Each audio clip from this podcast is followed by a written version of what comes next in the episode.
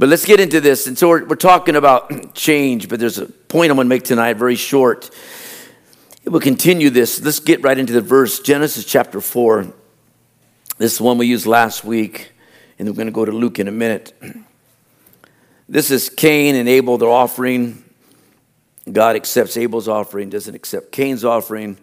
I don't have time to get into all of that, but look at verse 6. The Lord asked Cain, uh, Why are you so upset? Why are you depressed? If you had done the right thing, you'd be smiling. But because you've done evil, sin is crouching at the door. It wants to rule you, but you must overcome it. Another version simply says, Why are you so upset? Why are you depressed? If you do what's right, I'll accept it. Then he says, Sin lies right before the door, and you're going, listen one version, you're going to be converted to it.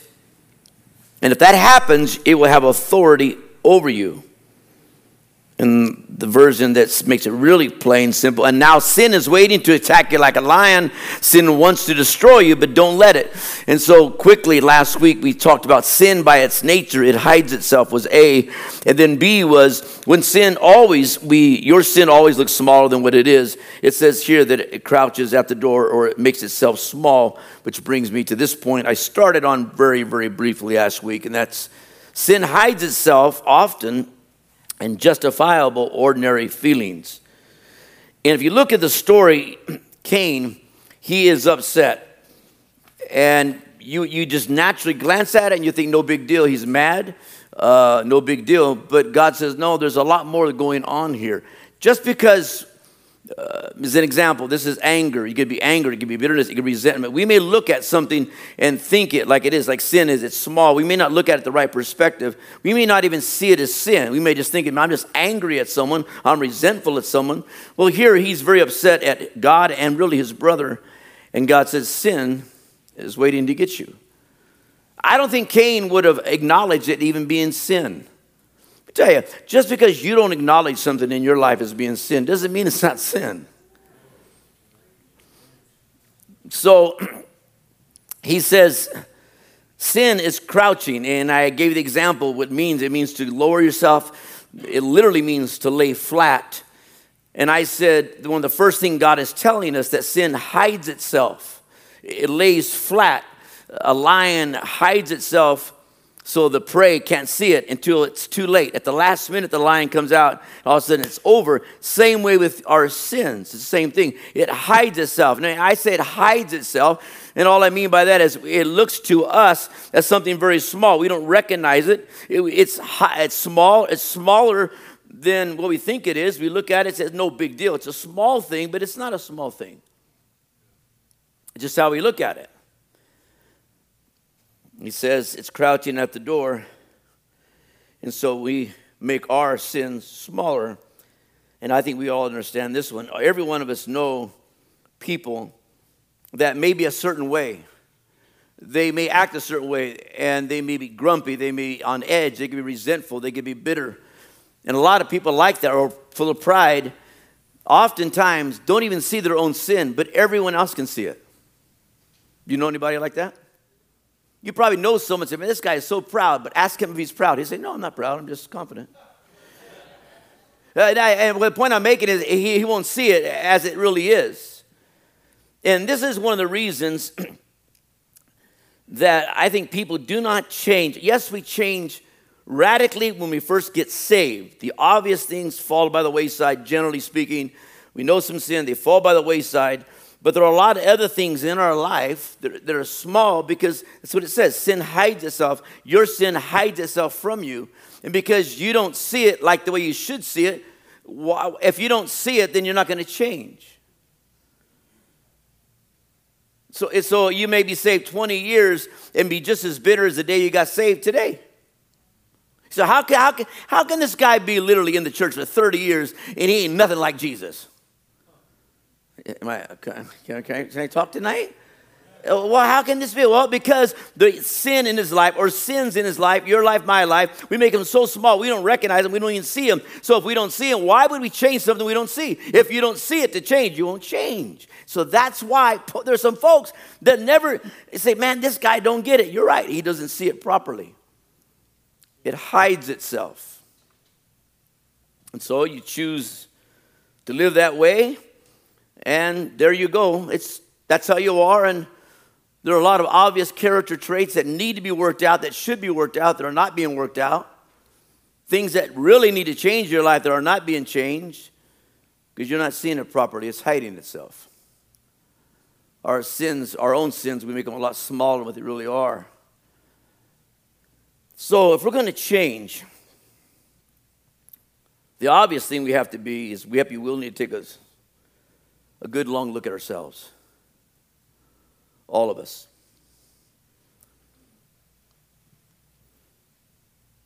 Every one of us have patterns that create certain kinds of sins. The word patterns, it means simply a combination of qualities, acts, or tendencies, or mode of behavior. And so we think because our, that sin lowers itself, we think it doesn't exist. No, it just lowered itself. It's hiding. I, I, I put one down here. You know, we've all seen people that obsess with themselves and their personal appearance. And if you ask them, you know, it's called vanity. But if you ask them, I just, I just care about looking nice. But no, no, it's really actually, you taking it a step further, it's vanity. And the word vanity simply means appearance or quality or simply being conceited. And so, no, no, no, it's not just you want to look good, you're, it's vanity. But they wouldn't see it like that. That's one example. So I, I don't know where you're at tonight. I don't know all the areas that we need to change in. You know you. So this guy put together something. And he says, I'm going to read it. And as I read, I'm going to read it real slow. You're going to want me to read it fast, but I'm not. I'm going to read it real slow but he don't know where he got it from. It's just a quote. He's talking about people and their who we are, what we are. But as I read this, I want you to really think about yourself, and I want you to tell me if you see yourself in any of this. It's simply called some. Some of you. It says some of you are prone to flares of anger, harsh language, and simply being unloving. Some of you, even though you're a Christian, and some of you are prone to be ungenerous with money, too cautious about taking risk of any kind with anyone. Some of you are prone to worry and to rash statements and judgment. Some of you are prone to being stubborn and not being able to repent and admit when you're wrong. Some of you are prone to jealousy, lying, and lack of integrity. Some of you are prone to manipulating people, abusing your power. You're really not a team player at all. Some of you are prone to get overcommitted and really comparing yourself to other people. Some of you are cowards. Some of you are prone to divulge confidences and enjoy confronting other people too much. And then I put some of you, and there's a blank, and I don't know what you would put in there. You say, some of you, you say, I am, and you'd fill in, I am this, this, this. How many of you that are here tonight? Now, this only works if we both go back and back and forth and ask you a question. Uh, I you try to help answer it, and we'll talk for a moment. It won't be very long. But how many of you recognize anything in your life that I just said? You say, you know, I recognize one thing you said, that's me. Ray, just raise your hand. Very, very good. Okay, raise your hand again. Okay? I want you tell us what it is. Maui. Just kidding. no, no, no. And he would. And he would. Now, of course, some people don't raise their hand because there's nothing wrong with them. I'll get to that at the end of the sermon. Uh, you're, not, you're not out free. no, you know, he, he goes, goes on and on. So here it is. But if it's sin that it's unrepented of, it's not something that just goes away. If it's something that you're doing, you say, well, it's no big deal. Just because you think it's no big deal, it, it, it, like one man said, it follows you, it shadows your life. And like it says, one version says, it will become a part of you and it will change you. Sin changes you. Me and Pastor Marty were talking about this differently on Sunday. We were talking about people that he's known that have left the church or pastors that have left or discouraged, all different kinds of sin. And he said, What's crazy, and you've seen it, I've seen it. He says, What's crazy about sin is we always think we can control it. We always think, I, I, can, I can handle this, Pastor. You know, I've been bitter for 10 years. 10 more ain't going to hurt me. I hate you forever. I've been hating you for, I'll keep it, you know, whatever. But they have something and they hold on to it, but they don't realize you think you control. No, it, it will control you sooner or later. It will control you. Not only will control you, like Marty said, what's the worst thing is how it changes people. And so when people change, the problem with when you when you don't deal with it when, and you don't when you won't repent, it changes you. And the truth is, it changes you, and you don't even see it. You meet someone that was used to be serving God in church, love God, see them out of this church for five years, talk to them, and they're not even the same person. And you think, man, how it, like Marty said, it's crazy how it changes people. You're not the same person I knew five years ago at all. You're not the same person. But they don't see it. Now, like one man said, it's not surprising that haters are hated, cowards are deserted. It's not surprising that gossips are gossiped about because sin always has a boomerang effect. It comes back, it weakens your will, it blinds you more and more. John Owen, and he writes in a book about Christian sins, and he says this A Christian now is killing your sin, or your sin will be killing you. You need to be constantly after it. Remember, I gave, I, I shared the story, and I thought about this. the woman, the Alabama, Alabama jail guard, Vicky White, remember, she shoots herself. She takes off with the murder suspect, Casey White. It was an 11 day chase. It was terrible because at the end, what happens to this, this guard? She shoots herself. Remember that? She kills herself. It was tragic. And I mentioned when I talked about it that she was one of the, she was one of the most honorable workers there. She was up for the best worker in that facility. She was the most trusted, most worthy. It went on and on. She had all these great qualities. And I thought, well, how, if you have all these great qualities, you're loyal, you're honest, you have your integrity, in fact, you're voted the number one employee, how would you end up like this? Well, I guarantee you this, she never thought it would end up with her killing herself. If you'd have said, Vicky, me talk to you.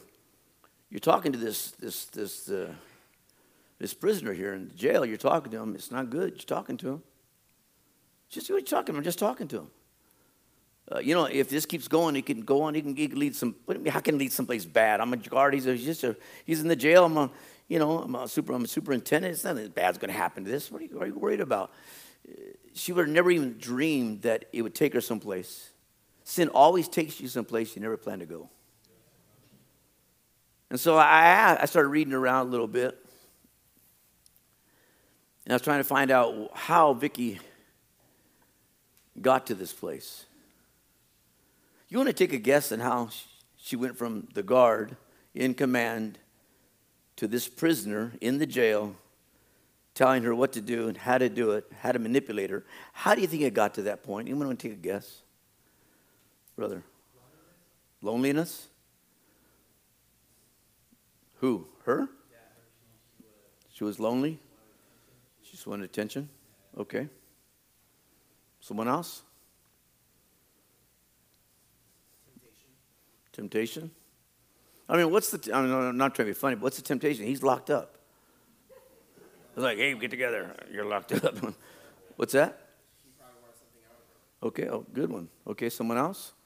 By the way, listen, you can't flunk this part, okay? You may give a crazy answer. We're all going to go praise the Lord and we'll move on to the next question or next comment. So don't worry about it, okay? good. She underestimated the threat. She underestimated the threat. All very good. Anyone else?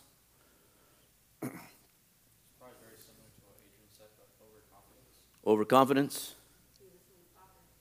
She was a talker? Oh, he was a smooth talker. You think she was a talker?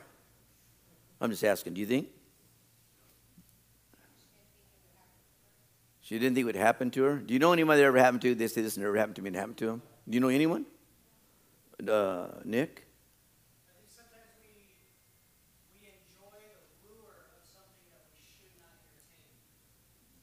Okay, good.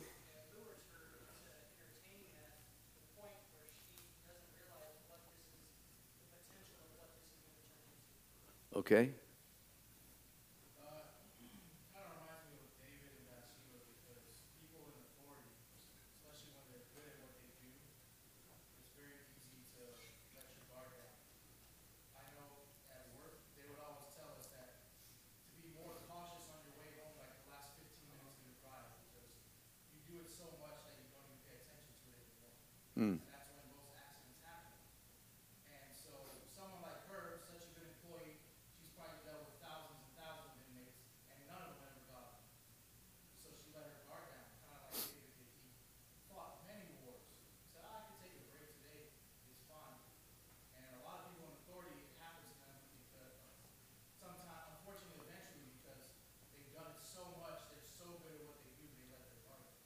Okay, someone else had the hand raised here. I'm going quickly. Okay, when I, when I looked this up, there's a couple things that I found out about this situation.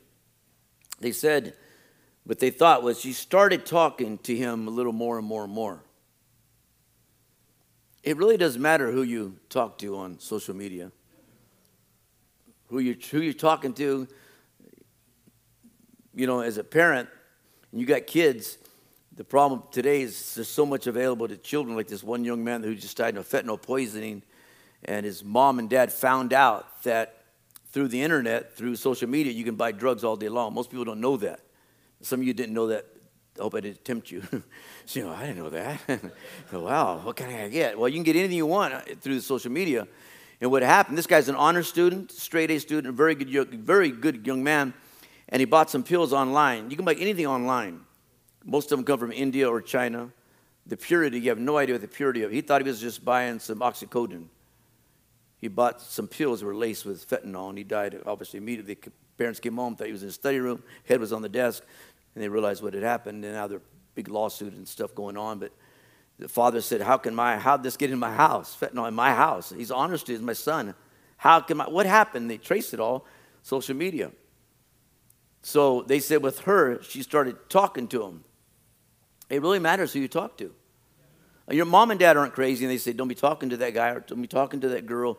You know, let me see your phone. And sometimes young people get really mad, but the truth is, you think oh, it's innocent. It is innocent, but it doesn't mean it's going to stay innocent. And the guy you're talking to ain't even a guy who knows what it is. I literally today, who knows what it is? And they says, it matters. Eve took the time. Uh, what happened? She's not talking to Adam, her husband. She's talking to Satan. The Bible says she's talking to the devil. Satan's in the garden. You know you got a problem in your marriage when your wife's talking to Satan. and she's not talking to you. Why didn't she talk to Adam? Why didn't she say, hey, Adam, you know what? I was, I was out by the, by the garden today, man. I just saw Satan. I was wondering, what do you think about Satan? You know, I think Adam would have said, hey, girl, stay away from him. What happened? I didn't see him. But no, no talking. When you're talking and she kept talking to him and she kept talking to him. We know what happened. He gets in her head. He, he, she gives him way too much real estate in her, in, in, in her head. And so it does matter because in talking, you and I are social beings. We can change one another just by talking to each other. And they said she started talking, and people noticed it. They said, Hey, you know, you shouldn't be talking to him so much. She goes, What are you talking about? He's a nice guy. I'm just trying to help him out. And she kept talking a little bit more. A little bit more. And then it said, then she started, guess what happened? You start talking too much. What think that led to? Then they noticed that she started liking him. You're a supervisor, making a decent wage, gainfully employed. He's a murder suspect. He's locked up in jail. How could you start liking him? Someone to throw something out here. How do you think he started liking? How do you think she started liking him? Someone quickly. Okay, not you guys. One of the ladies. Someone, lady, tell me. How did she start liking this guy? He probably complimented her. There you go. You look nice today. I like what you wear. Same clothes every day, same uniform. oh, I love the outfit today. I just love it. You look so you look so hot in that. You know, whatever. Okay. I don't know if he did that. He's kind of crazy, but someone else said that. Okay, sister. What's that? That's what they said. They started talking, a little more talking, a little more. And people noticed it. And then she started liking him. And then she started doing small favors for him. And then she, they said she started doing more favors for him. And they got to a point where she crossed the line. That's, I know it's a picture of a relationship, but that's a perfect picture of your sin. You like it? keep it going, keep it going. You feed it. It gets more and more and more and more, and you like it more and more and more. It's taking you somewhere you don't think it's taking you anywhere. And then what happens? You cross the line. And once you cross the line, you can't uncross it. That young man who took the fentanyl, he couldn't uncross that line once it was taken. He didn't know that. He didn't know he, was, he had no idea he was about to die. And so he, she crossed the line. So let me move on quickly. Let's go to Luke chapter 15 just for a few minutes. Like six minutes going to end here, but I got to get to this, at least part of this. Luke 15, everyone knows the story, but it's a story of a family, a church, a relationship, a community. It's basically being melted down. He's going to leave his father, leave his brother, leave his community, leave his faith, leave his nation. He's leaving everything he believes. We would say, we look at it like this guy is a backslider. He's leaving everything. He's leaving his faith, leaving his father, leaving his brother, leaving his church. That's what happens. The prodigal does, simply, okay? Let's read it quickly, and I'm going to make a few comments, and we'll have to end there tonight. Luke 15, he spent everything he had, then a severe famine spread over the country, and he was left without a thing. So he went to work for one of the citizens of the country who sent him out to his farm to take care of the pigs.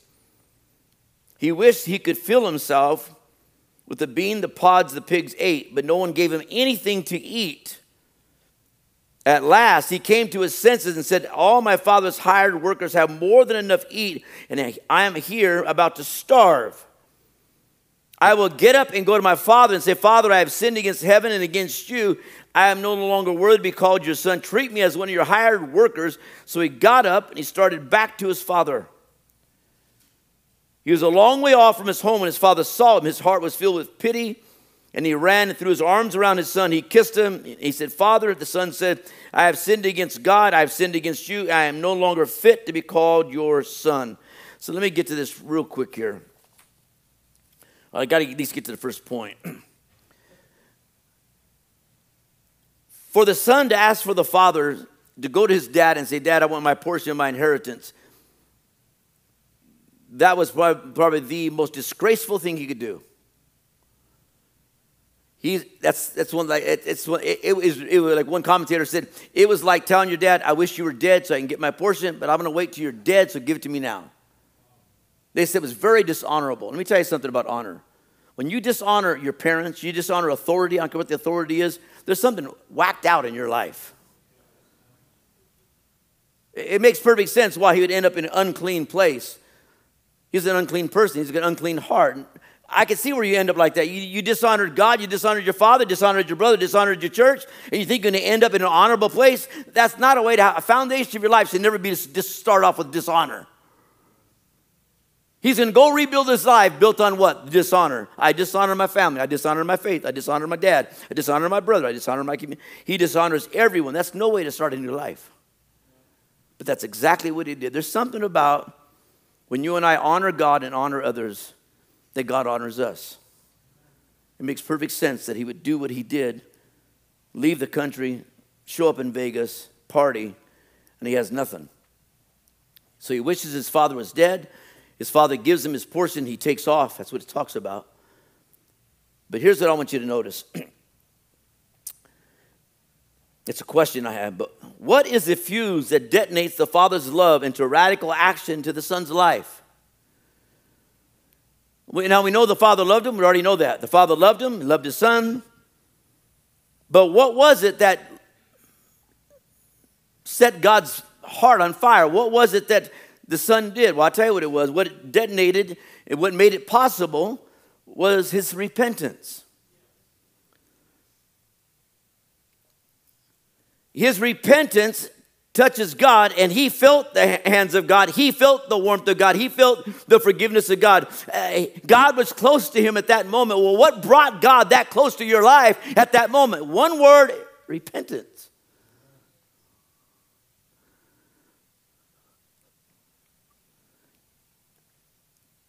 The Father represents God, we know that. So the fuse that detonates the love of God to explode in your life or my life is a life of repentance, which brings me to point one and give me three more minutes. I got three more minutes? Times five, okay. The importance of repentance. Jesus said a number of times, repent and believe the gospel. The Bible says after John had been in prison, Jesus went to Galilee preaching the good news from uh, the good news about God. He said, The time has come, he said, the kingdom of God is near. Turn away from your sins, believe the good news. Matthew 4 says the same thing. Turn away from your sins, for the kingdom of God or the kingdom of heaven is near. What is Jesus saying? Pretty simple. He's saying, If you don't repent, I have nothing to do with you. There's nothing I can do for you unless you repent. God's hands are tied on someone that's unrepentant. You want to feel God's love. You want to feel God's help. You want to feel God's grace. You want God to step into your life and help you. Well, you know, we can only do so much, but you, you got to get your heart right with God yourself.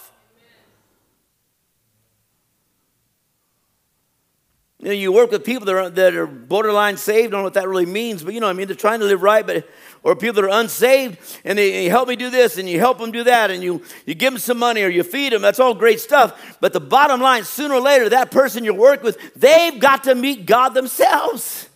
You want to experience God's love. You want to experience God's provision for your life. You've got to repent yourself. Otherwise, his hands are tied.